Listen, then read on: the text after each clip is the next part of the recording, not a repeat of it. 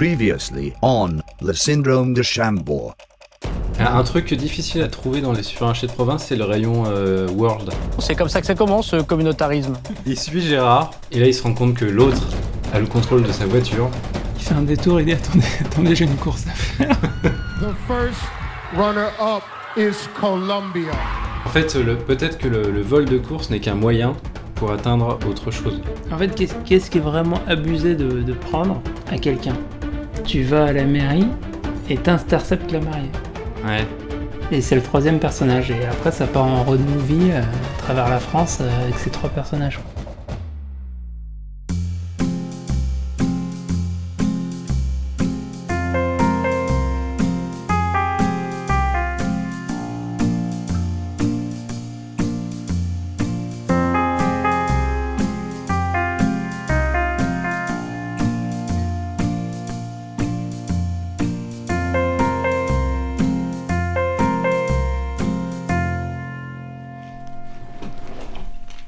Bonjour, je prends l'affiche de la dernière fois.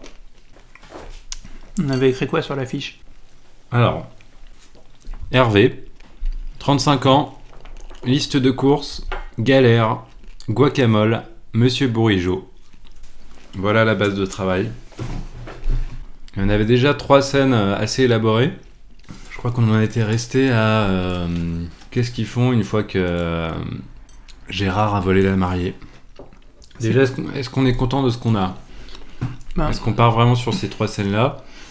Ouais, pour moi, on a 3 bonnes scènes d'exposition, là. Alors, ça serait pas mal qu'on puisse nommer nos personnages juste pour avoir des noms de travail, juste pour des raisons pratiques. Donc, on a Hervé, le premier personnage, ouais. Gérard, et la mariée, on lui trouve un nom. Ouais. Marie ? J'allais dire ça, j'allais dire Maria. Maria. J'allais dire un nom qui repose sur le fait que c'est la mariée. Mais... Ah oui. Tu l'avais dit sans. Non, je pensais sans en avoir conscience. Je pensais à un truc biblique. Ouais, mais c'est ça. Et d'ailleurs, j'y réfléchissais. Monsieur Bourrigeau, en fait, on a dit qu'il représentait la bourgeoisie. C'était peut-être pas anodin que ce soit exactement les mêmes lettres dans son nom. Bourrigeau. Que les lettres de bourgeois. Pas mal. Peut-être que Hervé recèle des sens cachés qu'on découvrira plus tard. Ouais, donc du coup, pour Maria, ou Maria. Non, mais on va pas prendre Marie. Non, ouais. Non, mais on l'appellera jamais comme ça. On n'appellera jamais Gérard et jamais Hervé.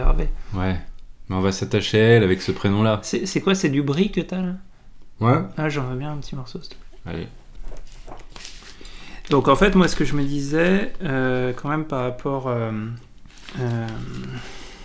Ah non, mais si je sais pas comment l'appeler quoi. Attends. On va l'appeler Anna. Pourquoi ? Je sais pas. Anna. J'ai dit ça instinctivement. Oh, Elsa. Oh, une véritable preuve d'amour peut faire fondre un cœur gelé. Donc Anna. Ce qui est intéressant en fait déjà, c'est qu'au moins pendant un certain temps du film, elle va être en robe de mariée. C'est vrai. Ouais. Ce qui est marrant. Et du coup, en fait, il y a un truc qui est important. Attends, on a des autres Bristol là ? Ah oui, alors attends. Moi, j'ai besoin d'écrire. Dans mon sac. Moi, je vais donc faire une vidéo de 10-15 minutes. Faisant du bruit avec des fiches Bristol, mais doucement, l'histoire, te relaxer, t'endormir peut-être. Donc on a dit en bleu les personnages. Ouais. Alors, on a Hervé, Gérard, juste un petit commentaire, juste hashtag, Anna, Monsieur Bourrigeau, et... La femme de Hervé, on la nomme pas. Disons que pour des raisons pratiques, pour le moment, on n'a pas besoin de la nommer, mais elle aura peut-être un nom. Après, c'est vrai que lui, au téléphone, il peut... Oui, tu crois qu'ils veulent l'appeler ma biche. Bon, on appelle très rarement les gens par leur prénom, en fait, dans la vie quotidienne. C'est vrai. Tiens, à ce propos, t'as le bonjour de Comollet. Ce vieux Bernard. La dernière fois qu'on s'est vu, c'était avec Charpon, Le Boisset, Labouze et Delannoy. Je crois même qu'il y avait Francard, c'est pour te dire. En effet. Donc moi, en fait, il y a un truc que je me disais, pour Anna, pour la mariée, donc, le truc, c'est que... On la découvre comme ça, et en plus, on fait un enchaînement, une sorte de parallèle sur le fait que Gérard, dans la scène d'avant, prend le caddie d'Hervé, et que là, il va chercher Anna à son mariage, donc en fait, il la dérobe, entre guillemets, à un autre homme. Ouais. Et en fait, ce qui serait intéressant, c'est de désamorcer ce parallèle, de ne pas faire en sorte qu'on réduise Anna à un produit de consommation. Et donc pour ça, je pense que c'est intéressant de faire exister le personnage très rapidement. Et ce que je me disais, c'est que ça serait pas mal. Et alors là, c'est aussi la logique de mixer nos influences, d'être à la fois dans nos inspirations oubliées et peut-être de saupoudrer un peu de Tarantino. Je me disais que ça serait cool... là, de faire un flashback tout de suite. C'est-à-dire qu'elle monte dans la voiture, elle sort de l'église, elle est en robe de mariée. Et en fait, là, flashback, on va revenir un chapitre en arrière et on va découvrir Anna dans une autre situation avant. Ouais, moi je suis ok pour un flashback, mais ça me paraît un peu prématuré là. Ça peut être pas mal qu'il y ait un moment de flottement où on en sache un minimum sur elle, qu'on comprenne quel est son rapport avec la situation qui vient de se produire, si c'était prémédité, si elle est contente, si elle est étonnée. Mais après, si on explique tout de suite le pot au rose, c'est un peu... Enfin, il faudrait créer un petit suspense au moins. Non, peut-être. En fait, disons que toujours est-il que pour nous, on a besoin de savoir d'où elle vient. Et après, effectivement, c'est des questions de dynamisme. Mais du coup, en fait, enfin... Nous, faut qu'on sache qui c'est, ouais. Comme on est un peu en train de découvrir le film, puisqu'on est en train de l'écrire, on a besoin de se poser cette question et de se dire, bah... Pourquoi elle tombe dans les bras de Gérard ? Avec qui elle allait se marier ? Et ce serait bien d'avoir un truc un peu assez surprenant et original et drôle. Ouais. Imagine, elle est en train de tourner 4 lunes de miel et je sais pas quoi, là, l'émission de TF1, où c'est genre un dîner presque parfait, mais pour le mariage. C'est un autre film, mais franchement, c'est génial. De quoi ? Non, mais tu vois ce dont je parle ? Oui, ça s'appelle quoi ? En fait, c'est un 4 mariages pour une lune de miel. Et vulgaire, t'as dit que moi j'étais vulgaire à mon mariage. T'as vu comment tu t'es présenté à mon mariage ? T'as fait le déballage aussi de ta poitrine. Mes invités ils ont vu que toi. D'après t'avoir fait de l'ombre, que veux-tu que je te dise ? C'est ça, l'émission. Et mettons qu'elle est en train de tourner ça. Et donc, du coup, t'as les caméras les équipes de télévision. Et Gérard, il vient gauler une des mariées de l'émission, quoi. Ouais. Donc, en plus pour TF1, bah, c'est tout bénef. Parce que du coup, il se passe un truc incroyable dans leur putain d'émission. Mais voilà, qu'est-ce que ça nous apporte ? C'est une super idée. Mais on part sur un autre film, du coup. Bah pourquoi ? Enfin, après, ça peut être un petit peu anecdotique. C'est-à-dire qu'elle peut avoir fait tout un plan. Genre, en fait, Gérard, c'est son mec. Et elle a monté un plan pour... Ah ! Alors attends, non mais j'ai un autre truc. Bon, c'est un peu une autre idée, mais... En fait, enfin ouais, c'est très classique ce que je vais dire, mais on peut imaginer que Anna est amoureuse de Gérard depuis tout le temps. Et en fait, tout pousse Anna à épouser Ludovic, son Jules. Enfin... l'autre gars, ouais. Alors, et que en fait elle demande Ludovic non mais en fait elle demande à Gérard qu'il se réveille quoi, qu'il fasse un truc, qu'il l'enlève en fait, c'est ce qu'elle demande depuis le début et enfin ah oui ça, donc c'est à dire l'histoire avec Gérard serait antérieure à l'histoire avec Ludovic, ouais, mettons qu'elle est elle est attachée de production sur 4 mariages et une lune de miel. Elle le menace depuis des années. Si tu me prouves pas ton amour, je vais... Non, mais ça marche pas. Peut-être qu'elle a un objectif dans la vie que Gérard peut aider à atteindre. Ouais. Du genre aller à Las Vegas ou j'en sais rien, voilà, un truc comme ça. Son rêve, c'est d'escalader l'Everest. Et Ludovic a le vertige, donc elle ne pourra jamais faire ça.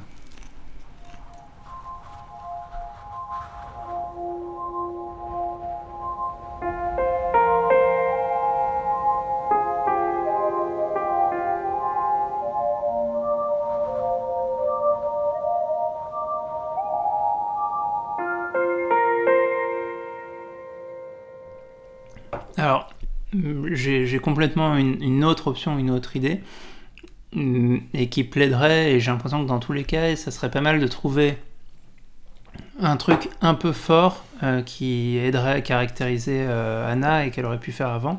Le truc, ça pourrait être de dire que c'est un faux mariage, en fait. C'est-à-dire que nous, tout porte à croire quand on voit le truc, et surtout avec la scène d'avant, on a l'impression qu'il a volé une mariée. Et en fait, on réalise après coup qu'elle est en robe de mariée, mais ça ne veut pas dire qu'elle allait se marier, quoi. Elle est en robe de mariée parce que elle faisait un shooting photo ou parce que je ne sais quoi. Ouais, mais ça rend le geste moins fou. Oui, mais c'est pas grave. Pour moi, cette scène-là, c'était la scène qui faisait démarrer le film, en fait. À partir de ce moment-là, ils sont dans une situation et ils ne peuvent pas revenir en arrière. C'est-à-dire qu'il l'a enlevé à son mariage, c'est fini, quoi. Ouais. Alors que si on dit, en fait, déjà on fait un long flashback où on explique son cas à elle, et on se rend compte qu'en fait il n'y a pas de grande perturbation finalement, il faut qu'il se passe un truc énorme, en fait. L'idée de cette scène, pour moi, c'était le départ d'un film de cavale, ouais. Un peu revisité. Après, qu'est-ce que tu fais quand t'es en cavale ? Bah tu te caches. C'est quoi les grands films de cavale ? C'est...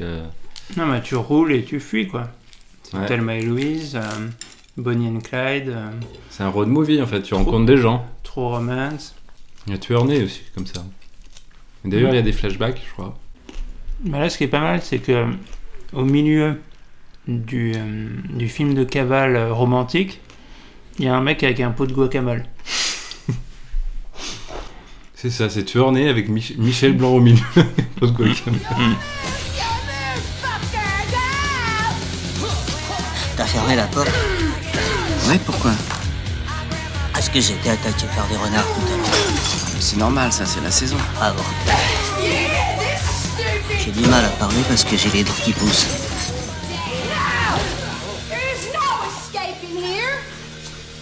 Si on revient à la dynamique du point de départ, Gérard repère Hervé dans le supermarché, se dit, ce type va faire des courses qui m'intéresse. Je vais lui prendre son caddie, je paye le caddie.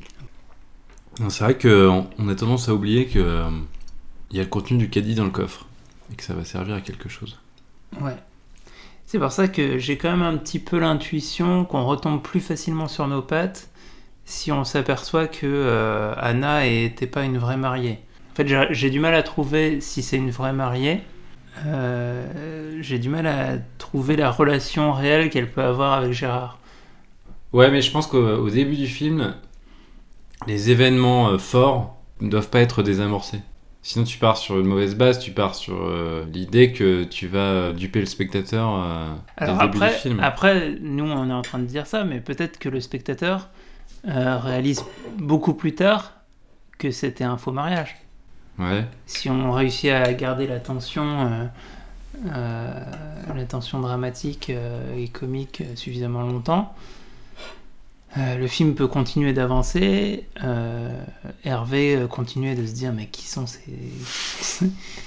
ces gens, et ils font des nouveaux trucs, et un peu plus tard on découvre que la vraie raison de pourquoi elle était habillée en mariée, quoi. Donc à la fin du film on dit mais en fait c'était un shooting photo. Non mais on dit pas ça à la fin du film, plutôt au milieu du film. On découvre de manière plus élégante que quelqu'un qui dit « oh » en fait. Mais tu vois, tu peux le... Alors, en fait, je suis en train de me dire un truc, c'est que comme Gérard a sélectionné Hervé pour lui piquer ses courses, il a visé quelqu'un qui préparait avec ses courses un dîner pour recevoir éventuellement un patron, Monsieur Bourrigeau, et pour un couple. Donc en fait, peut-être que la mission de Gérard, que lui avait demandé Anna, c'est d'aller récupérer, de faire les courses en fait pour recevoir un patron, quoi. Mais pour moi, Gérard, il a choisi moins le caddie que la personne. C'est-à-dire que le caddie, c'était un prétexte pour attirer vers lui Hervé. Peut-être qu'il a besoin d'une tierce personne parce qu'il se sent pas hyper à l'aise dans la relation avec Anna. Alors, et qu'il a besoin de soutien. Là, je repars dans des trucs fantastiques, métaphoriques et tout. En fait, Anna et Gérard pourraient être des sortes d'anges gardiens qui vont faire vivre un truc à Hervé qui va le changer en tant qu'homme, tu vois. Et, ouais. Mais moi, je pense que ils sont tous les trois les anges gardiens des deux autres. Ils se tirent vers le haut tous. Sauf qu'il y en a un qui est inactif quand même dans cette affaire. Oui, mais il est là. Pourquoi Gérard veut que Hervé soit là ? Bah, c'est pour ça que ce que je me disais, c'est qu'il pourrait le vouloir parce qu'il a une mission pour Hervé. Ah ouais. Non mais moi j'aime bien l'idée que Gérard se sente pas à l'aise d'aller enlever Anna à son mariage, que ce soit un vrai ou un faux, peu importe, et qu'il ait besoin juste de quelqu'un qui soit là, même sans donner de conseils ni rien, juste qu'il soit là, quoi. Enfin, d'avoir l'impression de pas être seul. Alors, est-ce qu'on pourrait aller un cran plus loin là-dedans ? C'est que Gérard réussit à faire que ce soit Hervé qui aille chercher Anna dans l'église. Et tu sais, il le briefe, il lui dit tu rentres, tu peux pas le louper, elle est en blanc. Mais du coup, faut pas que ce soit dans une église parce que ça, c'est un peu flag le traquenard, quoi. Mais en même temps, Gérard a assez d'aplomb pour voler le caddie à quelqu'un. Donc pourquoi il en aurait pas pour faire ça ? Mettons que Gérard essaye d'enseigner l'audace à Hervé, et donc lui par exemple il sait que Anna est en train de faire un shooting photo ou de tourner un truc, mais quand même il le pousse à faire ce truc incroyable, et il revient avec elle, et ouais.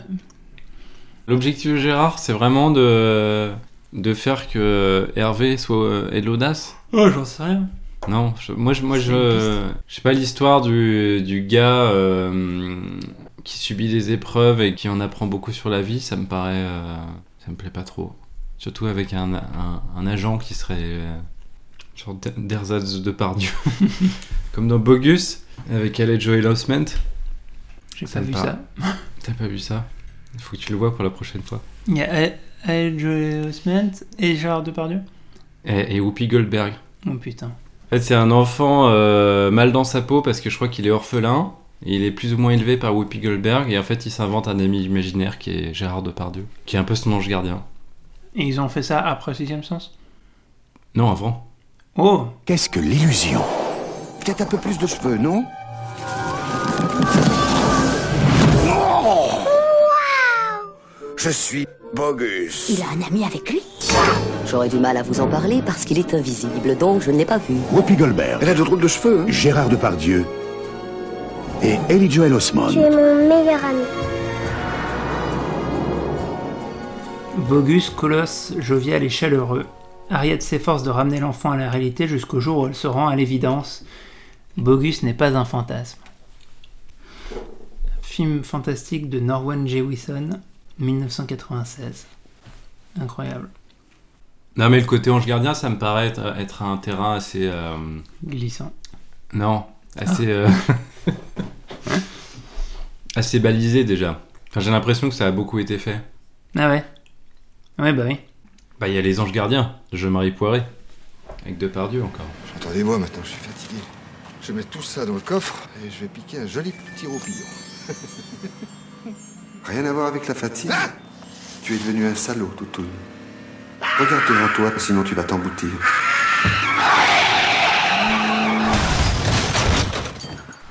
Mais on est d'accord qu'il voit d'un bon œil le fait que Hervé soit avec lui. Sinon, il n'aurait pas fait sa course avec lui. Il n'aurait pas proposé de l'emmener. Ouais, il s'en serait débarrassé le plus vite possible.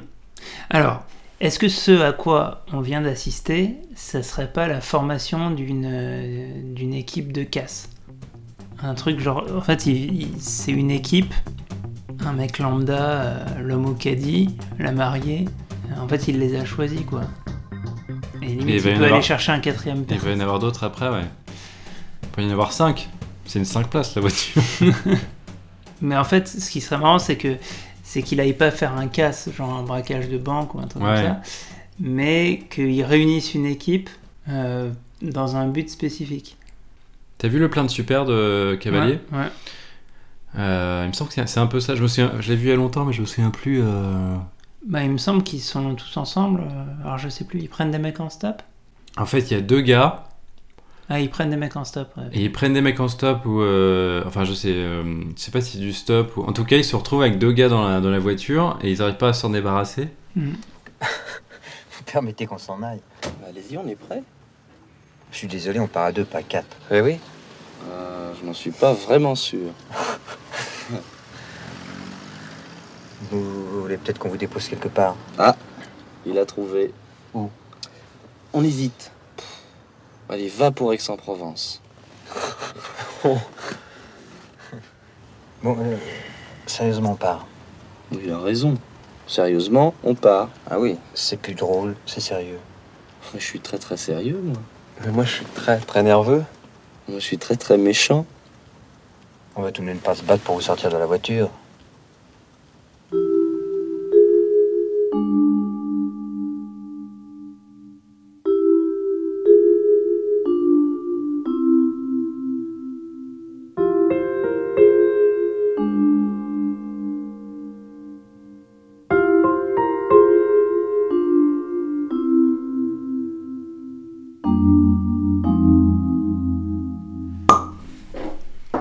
Amène ton verre. Voilà. Merci. J'ai pensé à un truc en venant dans le métro. Et souvent dans le métro, j'ai mes écouteurs. Et du coup, j'entends des bouts de conversation, mais pas en entier. Et comme je suis très myope, mon cerveau a tendance automatiquement à déduire beaucoup de choses à partir de peu d'informations. Je pense qu'il y a un lien entre ta myopie et la façon dont fonctionne ton cerveau. J'ai un cerveau myope. Du coup, quand j'entends 3 bouts de conversation, j'imagine toute une conversation qui est sûrement très éloignée de la réalité. Ouais. En tout cas, autant aussi éloignée que quand je regarde le monde sans mes lunettes. Et c'était quoi ? Putain, j'ai aucune idée. Je me rappelle plus ce que c'était. C'était un homme, une femme. Oula, ce vin rouge est complètement un autre délire du rosé, quoi. On est dans quelque chose de complètement différent. On est dans la médaille d'or, concours de Lyon 2019. Non, mais c'est bon, mais ça n'a rien à voir. Rien à voir du tout. Il y a un petit coup de marron suisse en 3e gorgée. Non, tu l'as pas ? Alors, attends. Si, putain. Ah, putain. Mais c'est comme quand tu dis... Il y a une forte touche de fruits rouges dans ce vin. En fait, c'est pas du fruit rouge. C'est la même molécule que la molécule qui est dans le fruit rouge. Ouais, et quand c'est tu même, dis c'est de même pas for... Non, mais ça c'est vrai. Ouais. Mais ça c'est le fonctionnement. Ouais. Mais c'est même pas une histoire de molécule. Je pense que c'est l'interprétation du cerveau. Mais normalement, si c'est bien fait, si c'est précis, c'est universel. C'est-à-dire qu'une autre personne va sentir la même chose. Donc le marron suisse, ça trouve, c'est pas con. Hein. Ouais, mais je sais pas... alors ça, je suis trop loin de mes cours de physique, mais t'avais synthétisé l'arôme de banane. Ouais. Et ben, je sais pas du tout s'il y a des éléments physiques communs dans la synthèse de l'arôme de banane, ou si c'est juste un truc qui est interprété de manière similaire par l'odorat, quoi. Et là, c'est un arôme, et je suis pas sûr que dans le vin, il y ait des arômes. En plus, ce qui nous flingue sur la banane, c'est que l'arôme de banane que tu fais en chimie, il a une odeur d'arôme de banane, mais pas une odeur de banane. Parce que l'arôme de banane, ça n'a pas vraiment l'odeur de la banane. C'est, en fait, quand tu synthétises l'arôme de banane, tu synthétises la banane Haribo. Ouais, le petit bonbon. Ouais. Pourquoi on disait ça ? Mais Mélanie, elle avait son premier animal domestique, c'était un bonbon. Putain, la sortie de piste. Non, c'est un poisson. Et elle l'avait appelé enfant, et ça m'a traumatisé. Elle l'avait appelé Bananus. Je trouve ça incroyable. Bananus. Mais pourquoi ? Je comprends pas. Bah, c'est un truc d'enfant. D'ailleurs, moi, c'est un truc. Le nounours que j'avais quand j'étais bébé, quoi, que j'ai encore aujourd'hui, il est juste. Ouais, non, mais je dois l'avoir pas loin chez moi. Et c'est une sorte de petit ours polaire. Et je sais pas à quel âge je l'ai nommé, mais quand je devais avoir 3-4 ans, quoi, quand j'ai commencé à parler, et je l'ai nommé Winston. Et c'est trop bizarre. Tes parents fumaient ? Non. Mais alors moi j'avais Mickey, j'avais un... Mickey, tu l'appelais Mickey ? Bah ouais, du coup. Et après j'avais un espèce de loup qui ressemblait vaguement au Robin de Robin des Bois. Donc je l'appelais Robin. C'est un renard. Ouais, c'était... il était marrant. C'était un animal non identifié, avec un petit chapeau. Ah oui, c'est le chapeau qui faisait la diff. C'était un chapeau vert ? Non, rouge. Okay. Et rond. C'est le Jean-François Derec des... En fait, je suis arrivé au stade où je confonds tous les mots. Mais c'était un loup, Jean-François Derec. Oui, parce que je crois qu'il avait des cheveux, quand même. Ouais. Ah, il avait des cheveux en plus de son collage. T'imagines une peluche Jean-François Derec. Le genre d'enfant que ça produit. Putain, je me rappellerai jamais du truc du métro, là, l'idée que j'ai eue.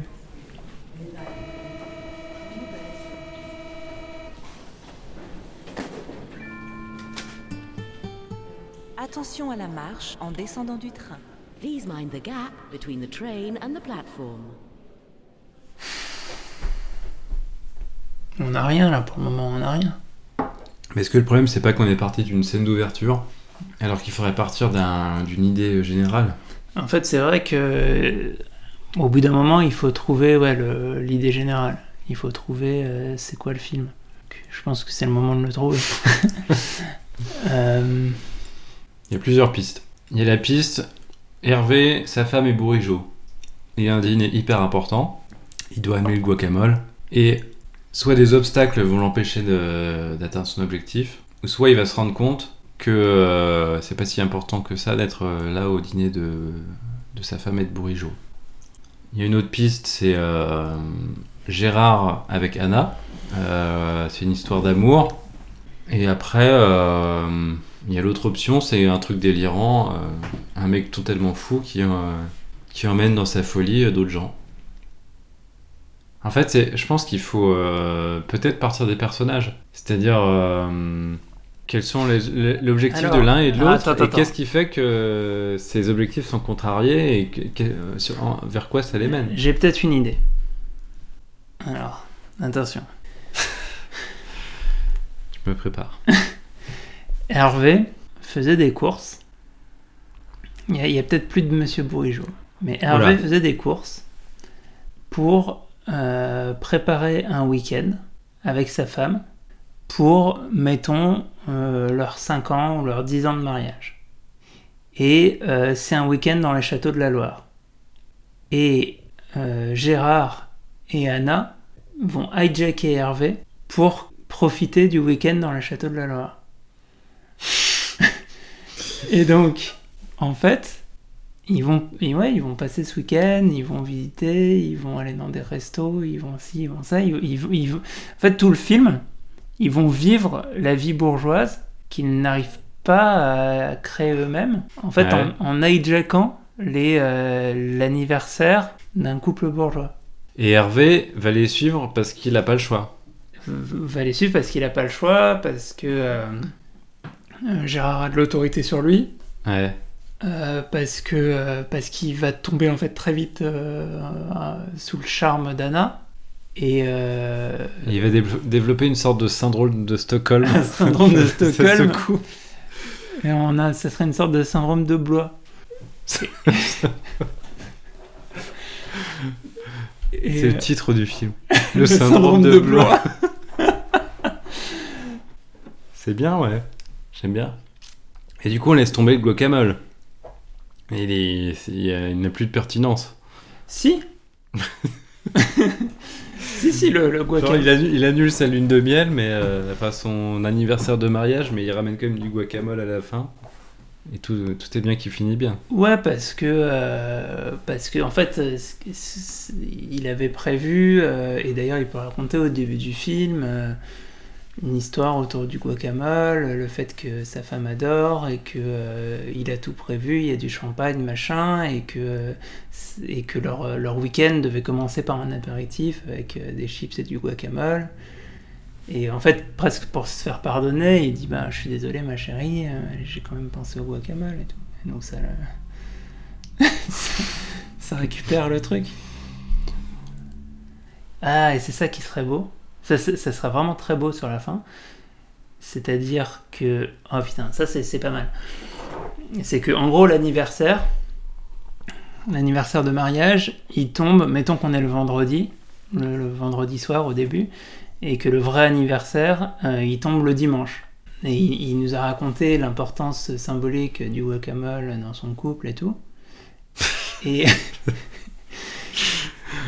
en fait, le dimanche, c'est-à-dire qu'après 2 jours d'absence, il revient, et c'est le jour de leur anniversaire, de leurs 10 ans. Et il revient, il n'a pas donné de nouvelles pendant 2 jours, ça l'a rendu folle et tout, mais il lui ramène quand même du guacamole. Et il y a pensé. Ce qui est déjà énorme par rapport à d'habitude. Ce qui est déjà bien. Alors qu'il avait prévu un week-end à Blois. Et ça aurait pu être un fabuleux week-end qu'on a vu.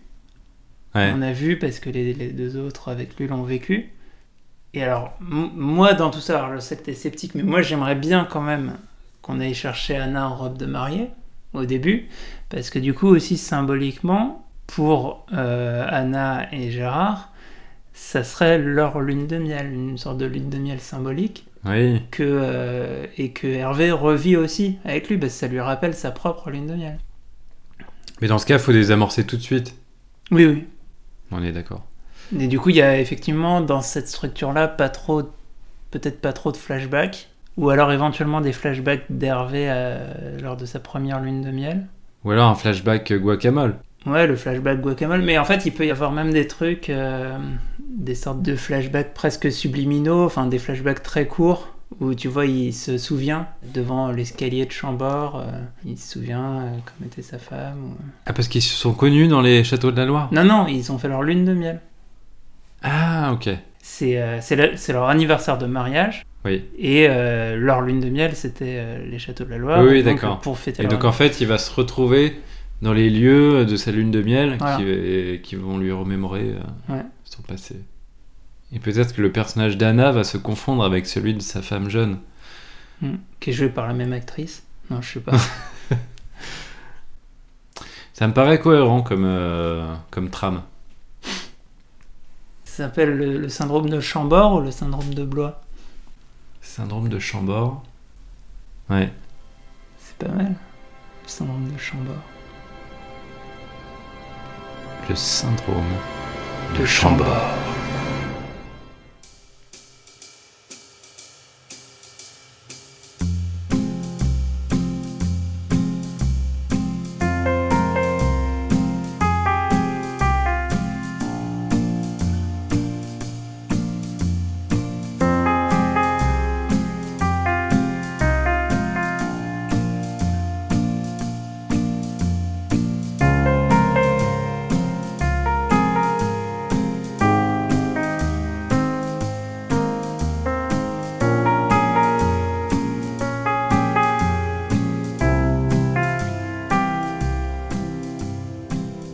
D'écouter Le syndrome de Chambord, un podcast improvisé et produit par David Honora et Hugo Alexandre.